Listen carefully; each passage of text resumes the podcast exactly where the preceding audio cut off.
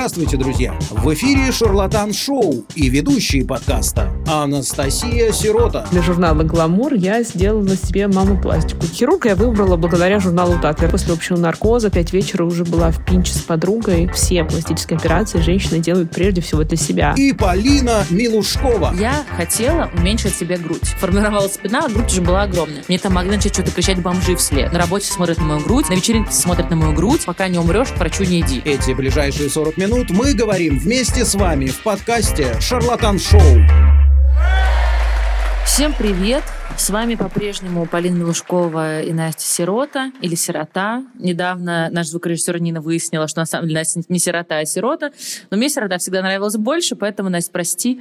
А, Надеюсь, тебя это не обижало все это время. Меня это не обижало, да, конечно, еще ровно со школы, поэтому как бы называйте как хотите, суть от этого не изменится. Это точно.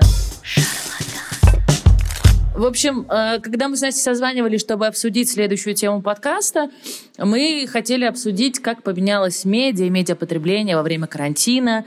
Мы решили там обсудить сериалы, которые вышли во время карантина, интервью, как они на нас повлияли. Вот. И, в общем, на этом мы с Настей разошлись. Я решила посмотреть последнее интервью Ксении Собчак а точнее, последнее интервью Екатерины Варнавы Ксении Собчак, которая мне всегда очень импонировала. Обе они мне импонировали по-разному. И тут э, в интервью Екатерина Варнава рассказала, как она уменьшила себе грудь. Почему это важно? В нашем сознании принято, что э, все в своем теле, в общем-то, можно увеличить. Губы, грудь, э, попу и все остальное. Но очень редко люди, там, такие, как кажутся, там, ценности, большую грудь хотят уменьшить. А, и тут э, первое откровение. Я с подросткового возраста очень хотела уменьшить себе грудь. Но никогда об этом не слышала. Никто из моих знакомых не уменьшал грудь, только увеличивал. И я подумала, что это я и так странная, а так я буду еще в два раза страннее. И, в общем, я так разволновалась этой темой, что сразу же позвонила Насте и сказала, что там обязательно нужно сделать тему про пластическую хирургию. Вот. А, сразу скажу, что я себе никаких пластических операций не делала. Настя делала, но я хотела бы какие-то. Вот, это мы сегодня обсудим. А Настя пока раска... начнет свой рассказ про свою первую пластическую операцию, которая была во сколько лет, Настя? Восемь. Внимание. Первая пластическая операция, неосознанно пластическая, скажем так. У меня, на самом деле, гениальная мама, у которой было много всяких артистических друзей. И я помню, мы как-то пришли в гости к ее подруге, которая хирург-поэтесса, отличное сочетание, но тем не менее, спасибо Ена, посмотрела на меня и сказала маме, Марин, слушай, у нее неправильный прикус, надо сделать операцию. Неправильный прикус — это когда у вас, например, как у Ксении Собчак, чуть-чуть выдвинута нижняя челюсть вперед, или же наоборот, как было у меня, верхняя челюсть вперед, чуть-чуть нависает, соответственно, над нижним. Вот это была моя история. Меня положили в челюстно-лицевое отделение, где я успешно пролежала целую неделю с детьми с зайчьей губой, с волчьей пастью. На самом деле это действительно страшно выглядит. И я там большую часть времени отворачивалась лицом к стенке, чтобы никого не видеть, потому что это, ну, пугающе было для ребенка. Да, Настя, просто скажи, что ты нашла место, где ты была самая красивая и наслаждалась этим. Ходила там без своих зайчих губ. Поль, я тебе клянусь, я не ходила, я боялась видеть все эти уродства и все время лежала лицом к стенке на своей кровати. Вот. И там мне провели первую операцию, она должна была быть достаточно простой, мне должны были удалить уздечку, ну, в общем, там еще чуть-чуть поколдовали, что-то делали с челюстью. В итоге операция прошла успешно, после чего у меня действительно нормализовался прикус, и более того, тогда еще не было брекетов, изготавливали такие пластинки противные, которые нужно носить на зубах. Я отказалась ее ее носить, потому что мне показалось, что у меня будет пахнуть изо рта. Ну, такая классная для меня классическая идея. И в итоге у меня реально идеальные зубы стали после этого. То есть у меня они очень ровные, у меня хороший прикус, и я считаю, что это был первый успех и задел, скажем так, на все мои дальнейшие усовершенствования. Я, кстати, первый раз слышу, чтобы делали операции на прикус. Настя говорит, очень распространенная история, оказывается, потому что не знаю, что у меня было с прикусом, но у меня были неровные зубы. Я носила сначала, собственно, эти пластинки мерзопакостные, действительно. Потом я носила брекеты, и потом еще, это называлось ретейнеры, типа брекеты на задней поверхности зуба, зубов. Но у меня вроде зубами все после этого стало в порядке. Но я ни разу не слышала, чтобы делали прям операции. Я думала, что все можно решить посредством брекетов, тем более в таком раннем возрасте. Так, Настя, когда была следующая? Следующая операция, это я называю э, как бы такой депрессия, пострадовой депрессии.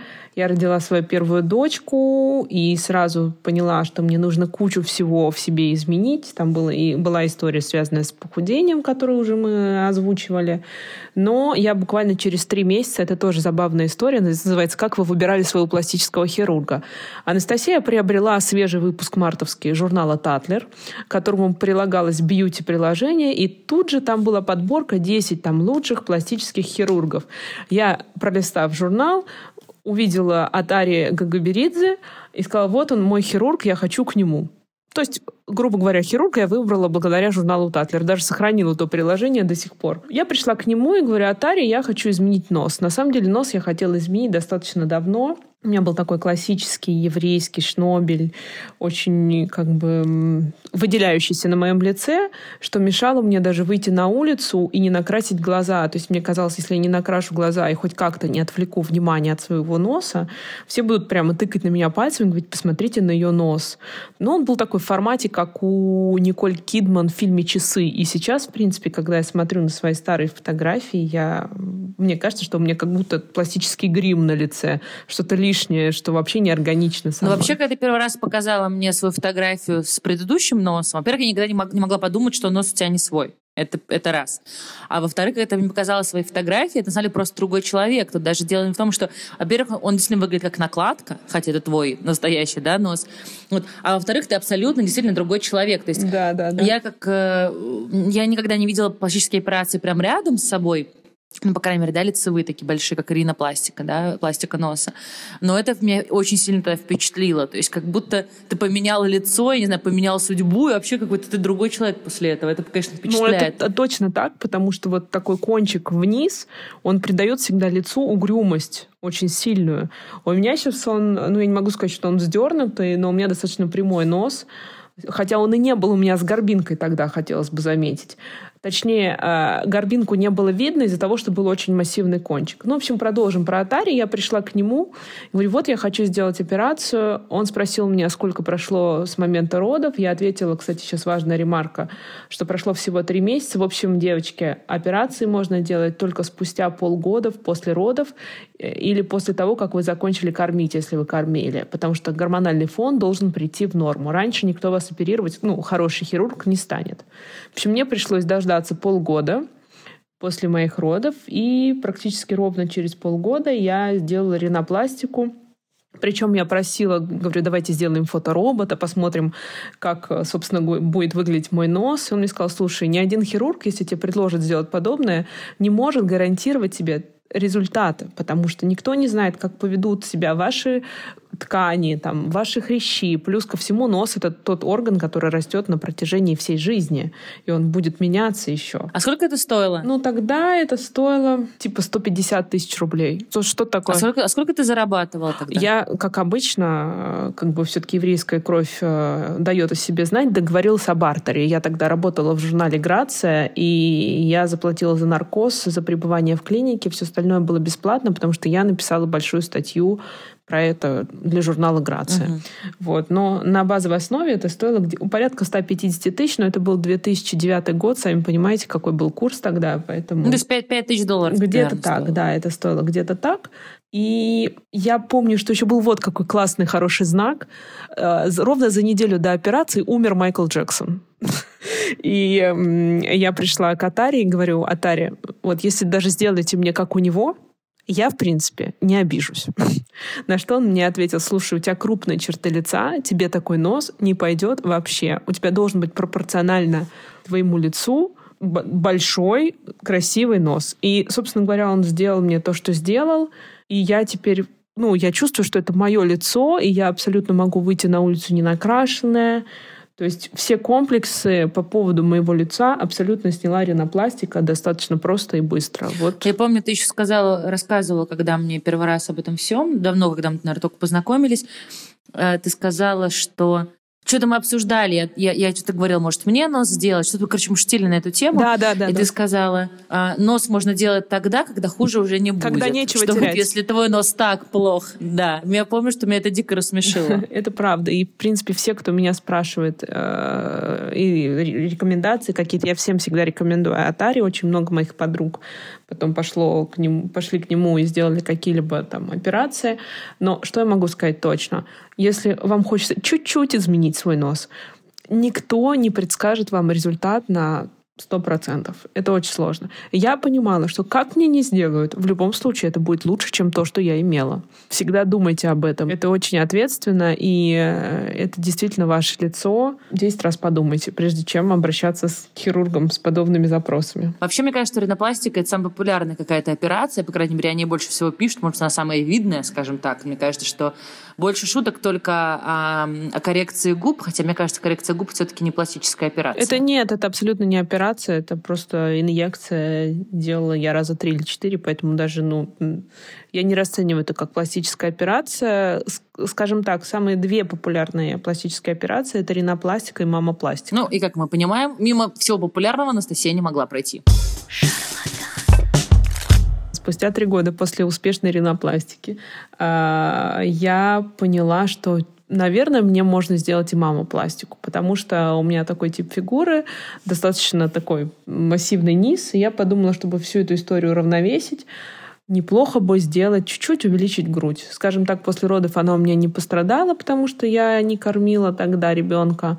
Но как бы хотелось чуть-чуть вот стать более пропорциональной и не напоминать грушу, а напоминать скорее песочные часы. И я также обратилась к Катаре, и опять-таки по бартеру, еврейская кровь, привет.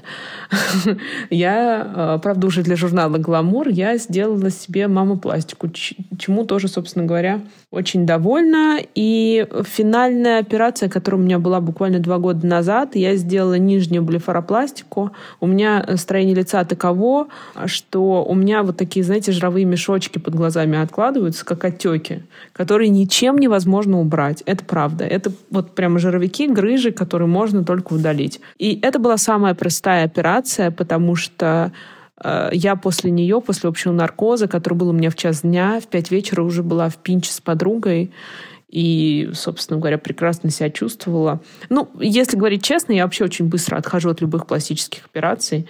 Ну, это, я считаю, нужно верить в успех и э, в быструю реабилитацию, и тогда все пройдет как по маслу. Подожди, а вот расскажи про грудь. А какой у тебя был размер и какой стал? Был первый, стал сейчас, ну, такой практически третий, 75С. А ты заметила какое-то повышенное внимание после увеличения груди? Например, люди там стали чаще смотреть, э, там, условно, тебе в глаза, как обычно шутят и так далее? На самом деле нет, потому что я никогда это не выпячиваю, я не ношу декольте. Это вообще не моя история абсолютно.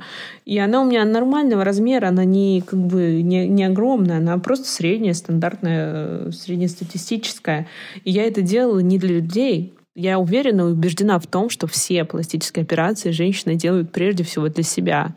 Что ты, кстати, думаешь про, по, по этому поводу? А, у меня почему-то всегда было ощущение, что часто, по крайней мере, там в нулевые, когда нас э, захлестнула волна пластики, да, и пластика стала доступна, да, в общем-то, для всех. Раньше такого не было. А, мне кажется, что в какой-то момент э, размер губ и груди все-таки был таким товарным знаком, который, э, в общем, женщина, которая считала, что у нее должен быть какой-то там шикарный хай-класс, как я сегодня прочитала в одном сообществе в Фейсбуке, мужчина, а, необходимо, ей э, необходима большая стоящая там э, торчащая грудь. Вот. А, поэтому мне кажется, что в целом в неосознанном состоянии многие делают себе грудь, чтобы там сохранить брак, привлечь мужчину, и вот это вот все. У меня все-таки есть а, такое ощущение. Ты же понимаешь, что это не работает вообще, если у тебя нет какой-то уверенности в себе, это вообще у тебя может быть все сделано. Ну, я понимаю, но мы сейчас говорим не обо мне, а я как раз говорю о тех женщинах, как я подчеркнула это, которые делают это, а, ну, как бы в неосознанности. Мне кажется, что, может быть, они даже и не думают про уверенность в себе, и просто кажется, что большие сиськи — это класс. Вот, и мне кажется, что есть такие женщины, и, опять же, я говорю, сейчас, наверное, уже ситуация полегче стала, а вот в начале нулевых, мне кажется, это был такой, знаешь, даже, в общем-то, расхожий штамп, которого не стеснялись. Тебе не кажется? Скорее всего, скорее всего. Но опять-таки, повторюсь, э, все, что мне дали мои операции, это просто улучшение самоощущения. И как бы я сама для себя чувствую себя увереннее, лучше, и это намного больше привлекает к себе внимание, чем какие-то отдельно взятые части тела. Кстати, помнишь, такой был смешной сериал «Части тела» про двух пластических хирургов из Майами? Не так. Там же играл Бальтазар, моя, моя первая любовь. Ну, как вы не помню, как звали? Мэтью... Нет, не Мэтью МакКонахи. Ну, короче, который играл Бальтазара в «Зачарованных», он там играет одного из да, хирургов. Да, да, да, да в сериале «Не Пентак». И это очень смешной сериал. Мне кажется, там вот тема раскрыта максимально. Она... Особенно мне запомнилась э, серия про девушку, которая страдала шизофренией, или даже в ней было более чем две личности. Одна хотела уменьшить икры, икры а вторая, там, по-моему, увеличить грудь или что-то такое. И а, они уменьшили икры, и тут проснулась э, вторая личность, собственно говоря, говорит, а почему вы как бы мне грудь-то не увеличили, чего вы мне икры уменьшали? Ну, это все про это на самом деле. Ну, знаешь, мне очень интересно, ты сказала такую вещь, да, про улучшить себя. А, просто когда я смотрела интервью Варнавы, она там говорит, что она, ну, мне кажется, она тоже делала нос, мне кажется, у нее был сильно больше нос. И там, а хотя нет, по-моему, она говорила, что на лице как раз у нее не было операции. Да, да, да, да. Ну, да. не суть. В общем, она тоже просто говорила, что вот, я себе очень не нравилась э, с детства, хотя она всегда, мне кажется, была таким очень сексуальным как бы объектом. Сейчас, наверное, уже такого нет, она более женственная. А вот в начале ее карьеры, это как раз, собственно, начало нулевых, я помню, что она была такой, да, типа ярко выраженной сексоткой, что тогда было очень модно. Но при этом, видишь, она очень, оказывается, комплексовала за всего этого, и она сказала, что вот, я не смогла принять себя, но поэтому я стала тем, кем мне хотелось быть. У меня голубые глаза, я блондинка, у меня там небольшая грудь, там, и я меньше вешу на 20 килограмм. Меня очень зацепила эта мысль, потому что я а, почему-то никогда не рассматривала пластику как просто, а, знаешь, снятие какой-то части тревожности себя. А, я вот начала об этом рассказывать в начале. Я хотела уменьшить себе грудь. Это было, наверное, в конце школы или, наверное, в конце школы. Так, да. В чем проблема? Вот я просто часто ее не понимаю, но проблема есть. Во-первых, потому что большая грудь это неудобно в реальной жизни. А, неудобно спать, категорически неудобно бегать. Почти невозможно найти а, хорошее белье, а, потому что если у тебя действительно большая чашка, то обычно у тебя и очень большой объем, знаете, вот эти огромные рыночные лифчики. Вот. У меня просто достаточно узкая спина, и действительно большой объем чашки. Это прям проблематично найти хорошее белье, его как-то надо шить. В общем, это реально куча гемора. Очень удобно заниматься спортом. Действительно, всегда болит спина. То есть, типа, у меня там в 15 лет были дикие боли там в пояснице, в грудном отделе. Именно из-за этого, потому что там еще формировался, формировалась спина, а грудь уже была огромная. А, отдельная проблема социальная. Когда тебе типа 13 лет, а у тебя грудь пятого размера, а, ты испытываешь огромное а, неприятное внимание со стороны мужчин да. разного возраста. То есть, начиная с того, что когда ты сдаешь зачет по скакалке, мальчики снимают себя на камеры первых телефонов, а учительница говорит, а чего ты, прыгай, прыгай. У нас была ужасная ученица по физкультуре, я до сих пор ее ненавижу. Вот. А, и заканчивая тем, что условно, когда в кризис своего пубертата, там, 14-15 лет, начала носить какие-то майки с вырезами, и то с минимальными вырезами, то открытую грудную клетку, мне там могли начать что-то кричать бомжи вслед.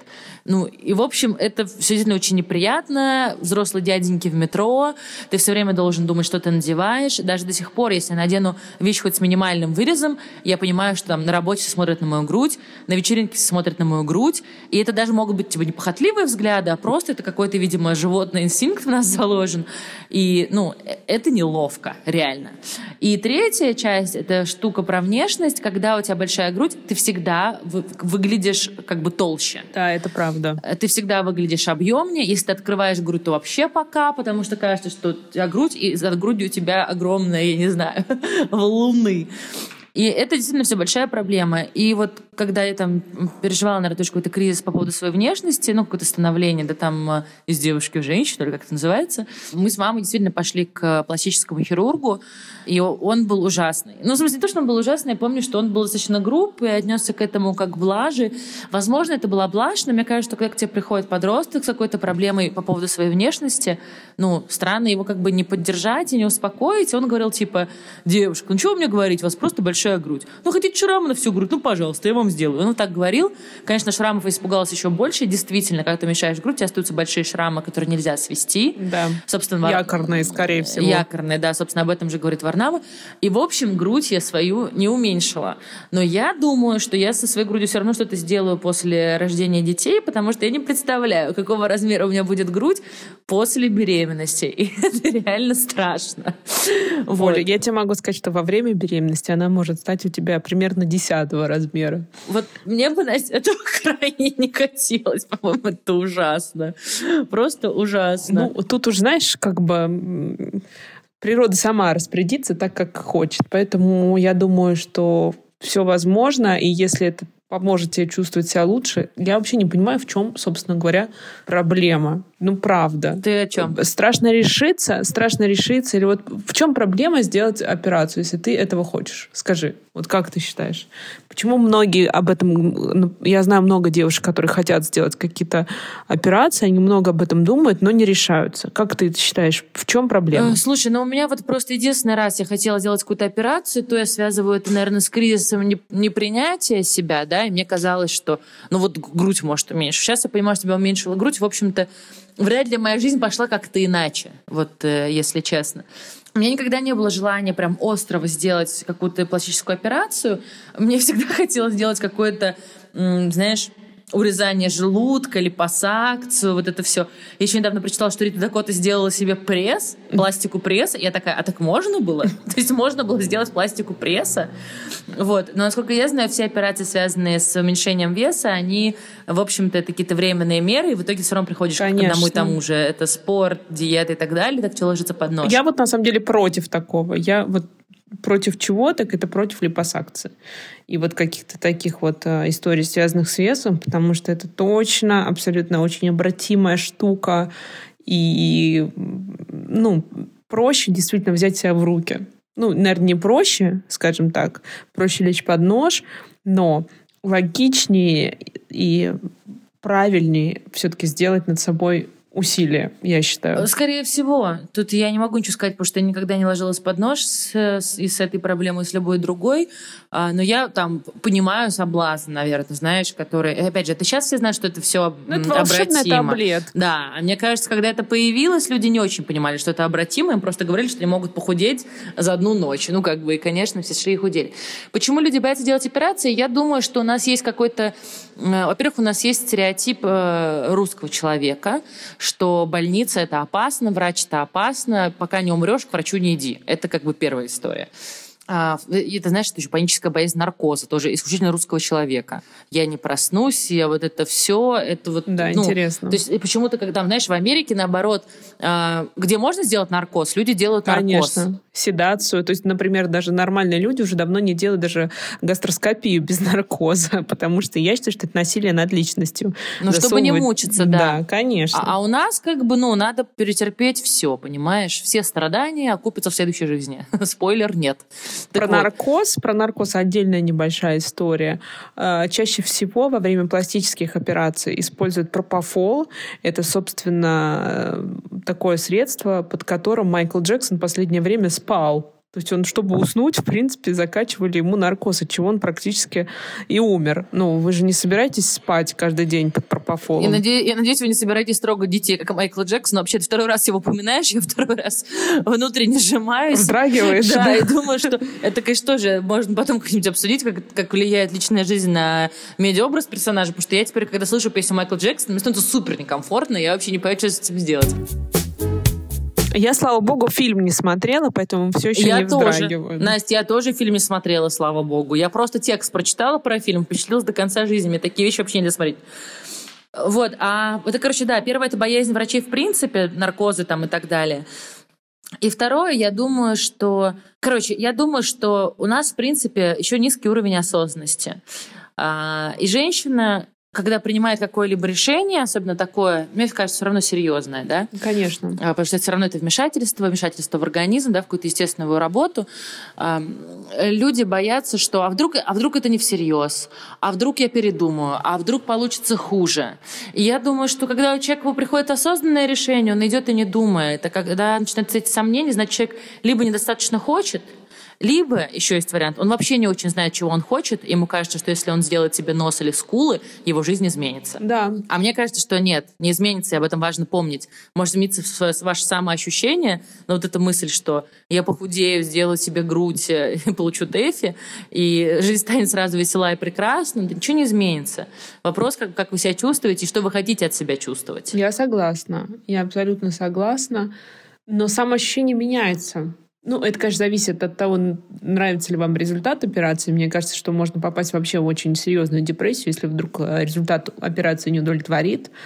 Можно еще в большую яму, скажем так, упасть. В эфире «Шарлатан Шоу» и ведущие подкаста Анастасия Сирота и Полина Милушкова. А как ты, кстати, привыкала к своему новому лицу? Ты, наверное, был какой-то такой раз. Ну, действительно очень изменилось лицо. Был ли у тебя какой-то кризис связан с этим? Как ты смотрел на себя в зеркало? Сейчас расскажу. Было очень забавно, когда мне сняли... Ты же носишь там гипсовую такую повязку где-то 10 дней после операции, и, соответственно, ты не можешь сразу оценить результат. И я помню, когда мне снимали эту повязку, мне ее сняли, я посмотрела на себя в зеркало, я заплакала, потому что мне показалось, что мой нос еще очень большой. То есть я как бы, видимо, у меня были какие-то ожидания, что я действительно превращусь в Майкла Джексона «Привет» третий раз. Оговорочки по Фрейду. Но этого не случилось, слава богу. Я расплакалась. Мне сказали, да подожди ты, слушай, во-первых, он еще отекший, он будет меняться. И действительно, он менялся целый год. Я могу посмотреть фотографии там тех времен, и он действительно сильно изменился. И как я привыкала к своему новому лицу, была смешная история очень смешная.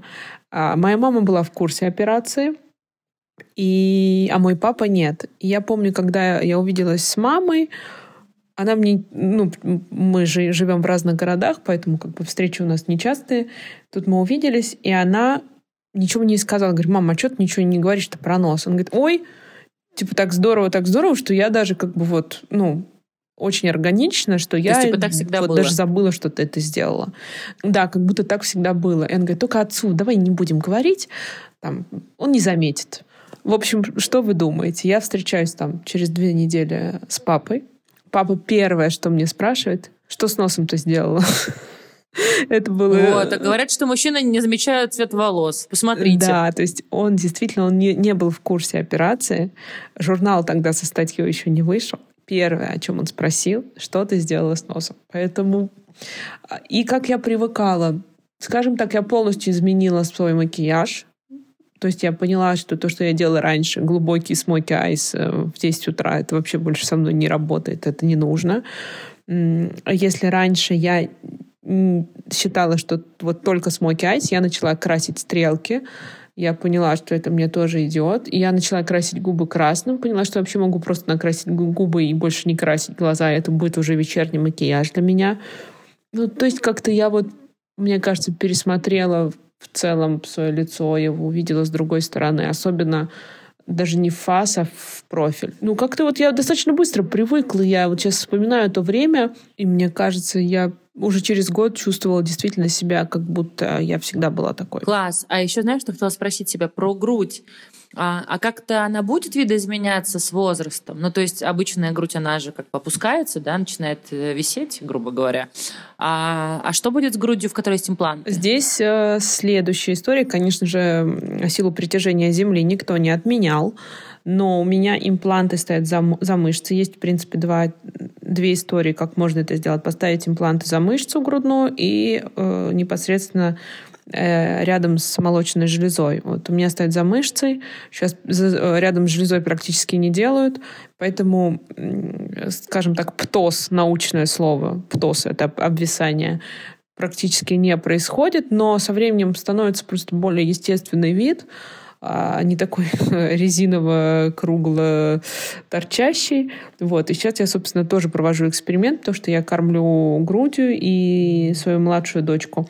Посмотрим, что будет после того, как я закончу это делать. Но сейчас визуально, по крайней мере, мне кажется, даже лучше стало, потому что более естественно все это выглядит. Ну, еще вопрос, который нельзя не задать. А что со шрамами? У меня очень маленькие шрамы, поскольку я же не делала подтяжку груди. У меня по соску так пол соска был разрезан, это вообще не визуализируется сейчас совсем. То есть этого просто не видно? Этого просто не видно. Э, в принципе, сейчас два типа... Ну, Настя, ну видишь, ну и так даже нечестно. Когда увеличиваешь грудь, не видно, когда уменьшаешь, пол груди разрезано. Слушай, ну я знаю о, девушек, скажем так, которые делали подтяжку и которые уменьшали грудь, видела эти шрамы, come on, это тоже со временем все уже как бы становится не так видно. Меня шрамы, в принципе, не страшат. У меня много шрамов, к сожалению, э, на теле так уж вышло, и не связанных с пластической хирургией. Я абсолютно их как-то не стыжусь. И мне кажется, это тоже вопрос э, самовосприятия. Если ты их не замечаешь, скорее всего, другие люди тоже не заметят. У меня, например, есть шрам на лбу, вот прям как у Гарри Поттера, где-то 3 сантиметра длиной. Многие люди знают меня десятилетиями, там, спустя, э, ну, не десятилетиями, там, на протяжении 10 лет. И, например, спустя 8 лет говорит, ой, у тебя шрам на лбу. Я говорю, ребят, come on, он у меня с трех лет. То есть в любом случае я живу с ним всю жизнь, у меня шрам на лице. Поэтому это вопрос самовосприятия. Я в этом убеждена. А сейчас бы тебе хотелось что-то еще сделать? В текущем моменте у меня нет э, планов по пластическим операциям. Вообще они у меня всегда... Я, в принципе, вот планирую, что я сделаю это, я сделаю потом то, потом все. Э, у меня есть проблема, скажем так, э, с животом, то есть в ходе первой беременности я сильно поправлялась, уже рассказывала, и у меня э, образовалось множество растяжек. Я, в принципе, наверное, бы убрала лишнюю кожу, но пока еще я даю себе время. Я думаю, что я сделаю это, может быть, в течение ближайших 10 лет. Пока скорее нет. Еще я думала по поводу диастаза. Это тоже связана операция с животом. Я бы это, конечно, объединила все в одно. Диастаз — это расхождение мышц брюшного пресса, который тоже у меня образовался в ходе беременности. Но сейчас я попробую пробую решить эту проблему пилатесом. Если это не удастся, я, скорее всего, сделаю абдоминопластика, так называется пластика живота, и совмещу там диастаз и удаление лишней кожи, кожи, потому что, к сожалению, все методы э, неинвазивные, которые я попробовала, это и мезотерапия, и фракселия делает, лазер такой, который сжигает кожу. И в том числе я поставила 100 нитей в живот. Ничего с растяжками мне не помогло справиться. И, как я уже убедилась, в принципе, растяжки — это такие же рубцы, такие же шрамы, которые, к сожалению, извести невозможно. Звучит глобально, если честно. Да, это значит вот мой план а, абдоминопластика. И потом я не, от, не от как бы не отказываюсь от мысли, что если вдруг мне понадобится какая-нибудь там с возрастом круговая подтяжка, что-то такое, если я буду себя от этого лучше чувствовать, я пойду на это очень легко. Ну, мне кажется вообще, что все-таки возрастная пластика, она все-таки немножко, ну, про другое, мне кажется. То есть, э, мне кажется, к возрастной пластике уже люди спокойнее относятся, чем к пластике, ну, улучшайзинга, да, там, от того, что ты делаешь Просто потому, что тебе больше так нравится, скажем так. Хотя, наверное, возрастная пластика тоже потому, что тебе больше так нравится. Не знаю, не знаю, это какой-то такой... Конечно, ну и то, что ты не хочешь стареть, не принимаешь свое старение, это как бы тоже. И на самом деле она достаточно такая болезненная. То есть Круговая подтяжка лица — это очень серьезная операция. То есть Владимир Путин многое пережил, да? Я думаю, он, кстати, не делал подтяжку. Мне кажется, он просто ботоксом перекололся. Сори, мы можем вообще об этом говорить? Я думаю, что бьюти-процедуры Владимира Путина, мы же не критикуем его политику. А бьюти-политику, мне кажется, кому как не нам критиковать. Да, да, согласна. Кто это еще, значит, сделает? Согласна. Игорь Иванович Сечин, что ли? Он вот, кстати, воздерживается, как мне кажется. Видно, видно. Человек принимает себя. Да.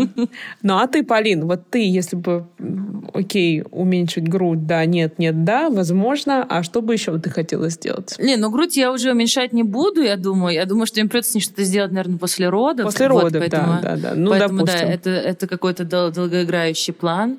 Вот. В целом меня все устраивает э, в моем лице. Как-то мне никогда... То есть, нет, у меня были проблемы непринятия, там, мы тоже об этом уже говорили, и лица, и тела. С лицом как-то у меня все в порядке. Э, я не исключаю, что я буду делать косметологические процедуры и какие-то, возможно, всякие вещи, связанные со старением, но я думаю, что это вопрос там как минимум лет через там 10-15 я подниму, да, мне сейчас 26, ну, наверное, после 30 я буду вообще об этом думать. в целом, мне просто бы хотелось, наверное, похудеть, но видишь, как ты говоришь, хорошей пластики на тему похудения пока нет. Ну, то есть мне бы хотелось быть меньшего объема. В остальном, ну, то есть, например, у меня всегда, у меня такое строение, что у меня всегда был живот. Какой бы худой я ни была, вот он у меня был. А, не знаю, можно ли что-то с этим сделать с точки зрения пластики. Не знаю. Вот. А в остальном, ну, как бы там, наверное, мне нравятся, знаешь, э, э, девушки с высокими скулами и вот со всеми этими делами. Но, как мы видим по Екатерине Варнаве, нужно просто похудеть, видимо, чтобы они появились. Вот. Да, поэтому... только хотела об этом сказать, кстати. Да, поэтому в целом, если была пластическая операция, куда я могла бы лечь, выйти и даже долго как-то адаптироваться после нее, но при этом быть в каком-то там, минимальном возможном своем весе, это было бы навсегда. Поверь мне, я была бы уже там. Вот, я бы взяла кредит, э, продала чужие почки, вышла на черный рынок э, и не сомневалась в этом как мне кажется. Возможно, я бы засомневалась. А в остальном как-то у меня нет э, таких, э, таких вещей, но, может быть, чуть связано с тем, что у меня там большие губы, большая грудь, тонкий нос, то есть то, что обычно, да, оперируют. У меня как раз с этим там никогда не было проблем, или, по крайней мере, вопросов к этим, к этим частям тела. Да, интересная, интересная, конечно, тема. И вот если была такая волшебная таблетка, это, конечно, было бы здорово принял ее, да пусть даже за большие деньги, и проснулся вот нарисованным, как на картинке. Не жизнь, а сказка. Да, ну, а кому была бы сказка? Мне кажется, что тогда считай, что там почти все наши с тобой знакомые, которых да, там есть доступ к каким-то финансам, все бы приняли эти таблетки, и чё? Мы бы все жили как в журнале «Гламур». Не в журнале «Журнал Гламур» плохой пример. В журнале «Вог» на обложке. Журнал «Гламур» просто сейчас более фем феминистическим стал. Он э, больше себя позволяет.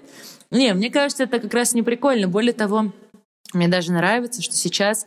Ну, то есть все хейтят бодипозитив, потому что им всем кажется, что бодипозитив — это про огромный вес, что вообще не так. Бодипозитив, он как раз, про, например, про принятие своего лица, когда ты стареешь, э, или там про принятие своих, там, не знаю, неидеальных коленей, или там неидеальных скул, или тонких губ. Это все тот же самый бодипозитив, и мне кажется, что это прикольно, что люди начинают принимать себя, э, потому что, ну, вот, например, мой любимый, вот я не видела ни одной в жизни уродливой собаки. Ну, в смысле, если она здорова и все, ну, все с ней в порядке, да, там у нее все лапы на месте, хотя и это тоже там большой вопрос. Я никогда, никогда не видела некрасивой птицы. То есть они все какие-то красивые. Да. То же самое с деревьями, цветами. Как бы логично, что мы такая же часть этой системы, как и все остальное. Но почему-то мы не воспринимаем человека в его многообразии. То есть это как, я не знаю, мы бы делали из всех собак лабрадоров, но глупо делать из корги лабрадора, потому что корги, она маленькая, у нее попа смешная. И мне кажется, что как бы глобально бодипозитив э, в человеческом э, обществе нацелен именно на это. Что да, ты можешь это улучшить, но странно, типа, делать себе одинаковые глаза. Или, как, например, меня поражает, что азиаты делают себе, типа, европеоидные глаза. Да, расширяют глаза, да, да. What? Да, да. Это же очень странно. Но при этом они все равно не, не... Я не видела ни одного азиата действительно с европейскими глазами. Да, они становятся пошире, мире, но come on. Ну и понятно, равно... что это просто комплекс. Ну то есть я не, ну дай бог, если этим людям это помогает лучше себя чувствовать, но в целом это очень странно, ну правда. Ну это еще и про стандарты красоты, скажем так. Конечно, Ведь для конечно. азиатских э, людей для них очень важна белая кожа, а я наоборот люблю, мне нравится загар, и я не хочу белую кожу, я хочу чуть-чуть быть более загорелой. Конечно, я не хочу быть желтой, но загорелый, почему нет? Вот. Э, и что еще, вот я сейчас подумала, какая мысль ко мне пришла. Согласись, что нам, если мы там не живем а, в Азии или в Китае, где угодно, нам очень сложно отличить, например, китайцев друг от друга. Это я еще училась в университете дружбы народов, стала отличать китайцев от корейцев, от японцев. В принципе, я могу отличить так они примерно точно так же не могут нас отличать. Для них мы все одинаковые. Понимаешь? Это вот примерно так же, как мы сейчас говорили про собак. Возможно, там для них также нет некрасивых э, белых людей, как мы, в принципе, нам сложно выделить красивого и некрасивого китайца. Возможно, возможно. Но вообще, конечно, тут мы можем, знаешь, зайти в ту степь, что вообще непонятно, да, что красивое, что некрасивое. Я сегодня да, кто придумал я эти стандарты? Про... Ну, понимаешь, кто придумал, но при этом мы на них равняемся, я и ты. То есть мы же все равно обсуждаем, что ты говоришь, вот я хотела себе побольше груш, чтобы да. быть песочные часы. То есть у тебя есть установка, что песочные часы это красиво, а груша, грубо говоря, это некрасиво. Ну, то есть это все равно тоже стандарты. Во мне точно такие же стандарты. Непонятно, сможет ли когда-нибудь человек от них избавиться. Мне кажется, просто нужно, чтобы тебе сильно повезло, чтобы ты родился в ту эпоху, когда твои стандарты Да. ценятся, когда ты самый красивый. Но эпоху уже другую не выбрать. К счастью, сейчас я заметила, что нам на руку. Эпохи меняются, сменяются достаточно быстро. Я помню еще вот в э, 90-х, э, когда я училась уже в школе в каком-то, мне было 12 лет, наверное, 90. Ну, я начала учиться и, и так далее. А, Очень модно были высокие, суперхудые, такие, скажем так... э, Ну, типа, типа модели, то, что считалось моделями в... э, м- модели, ну, как, как, как которые ас- не асексуальные, которые один, унисекс. Андрогины. Андрогины, да. Были модные андрогинные девушки. И мне очень хотелось быть такой, но, к сожалению, все мои пропорции этого не позволяли. Сейчас у нас культ э, Ким Кардашьян. Как бы я уже чуть больше в моде, хотелось бы заметить. Вот, поэтому... Ну, есть у нас шансы, да, У нас есть шансы, поэтому, слава богу, эпохи сменяются. Вот даже если мы обратимся к 20 веку, 60-е — это твиги, 70-е — это хиппи, это уже песочные часы, скажем так, это джинсы клёши, э, рубашки с рукавами, буфами. 80-е — это как раз широкие плечи и узкий низ. 90-е — андрогин. А 2000-е как раз культ пластики, о котором мы говорили. Ну, губы грудь, да, Губы-грудь. собственно. Сейчас э, десятые года, которые уже зак- заканчиваются, это как раз эпоха Ким Кардашьян, большая попа, Джей Ло и, и так далее. То есть неважно, мне кажется, какой у вас тип фигуры, тип внешности, есть шанс, что за вашу жизнь э, Вам повезет. мода будет и на вас. Да, да, да, да, да. Просто главное это как бы обратить свою пользу. Да, но по поводу Ким Кардашьян, я просто никогда не следила за их семейкой огромной. Но тут мне в Инстаграме выпала фотография Ким Кардашьян на пляже. Ну, в смысле, без одежды. Ну, не очень, я знаю. Ну, да. в смысле, не то, что не очень. Я секси. ну, как бы... Ну, правда, она же просто... Ну, то есть вся эта ее попа, она выглядит просто катастрофически ужасно, без одежды. Ну, Просто так странно, почему она является эталоном тогда. Я очень удивилась, Она стала честно. эталоном, и очень много других звезд, которые, в принципе, э, работают сейчас под эту стилистику. Очень странно. И не просто звезд, но и девушек в том числе. Почему все стали так усильно качать попу? Я вообще не У нее помню не накачанная этого, попа, я... она просто гигантская. Я понимаю, я понимаю, но тем не менее все сейчас вот даже реклама в Инстаграме, все, что я вижу, это постоянно Ну да, как домашние попу. тренировки. Я уже устала от на этого. карантине накачаю орех. Орех почему-то еще все время. Орех Да, да, и орех. эмоджи Да, персика. и вот это э, Да. эмоджи, эмоджи персик. Просто да. ад. Это просто меня вводит просто в ступор. Какой персик? О чем мы вообще?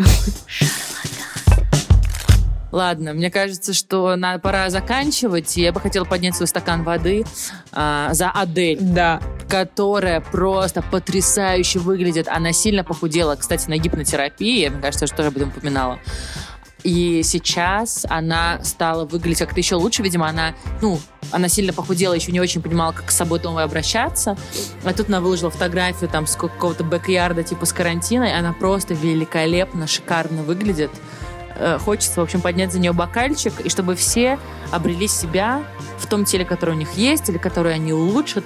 В любом случае, хочется, чтобы все достигли контакта со своим телом. И дзен-буддизма. За это и хочется выпить. Да. Согласна. Ура. Ура!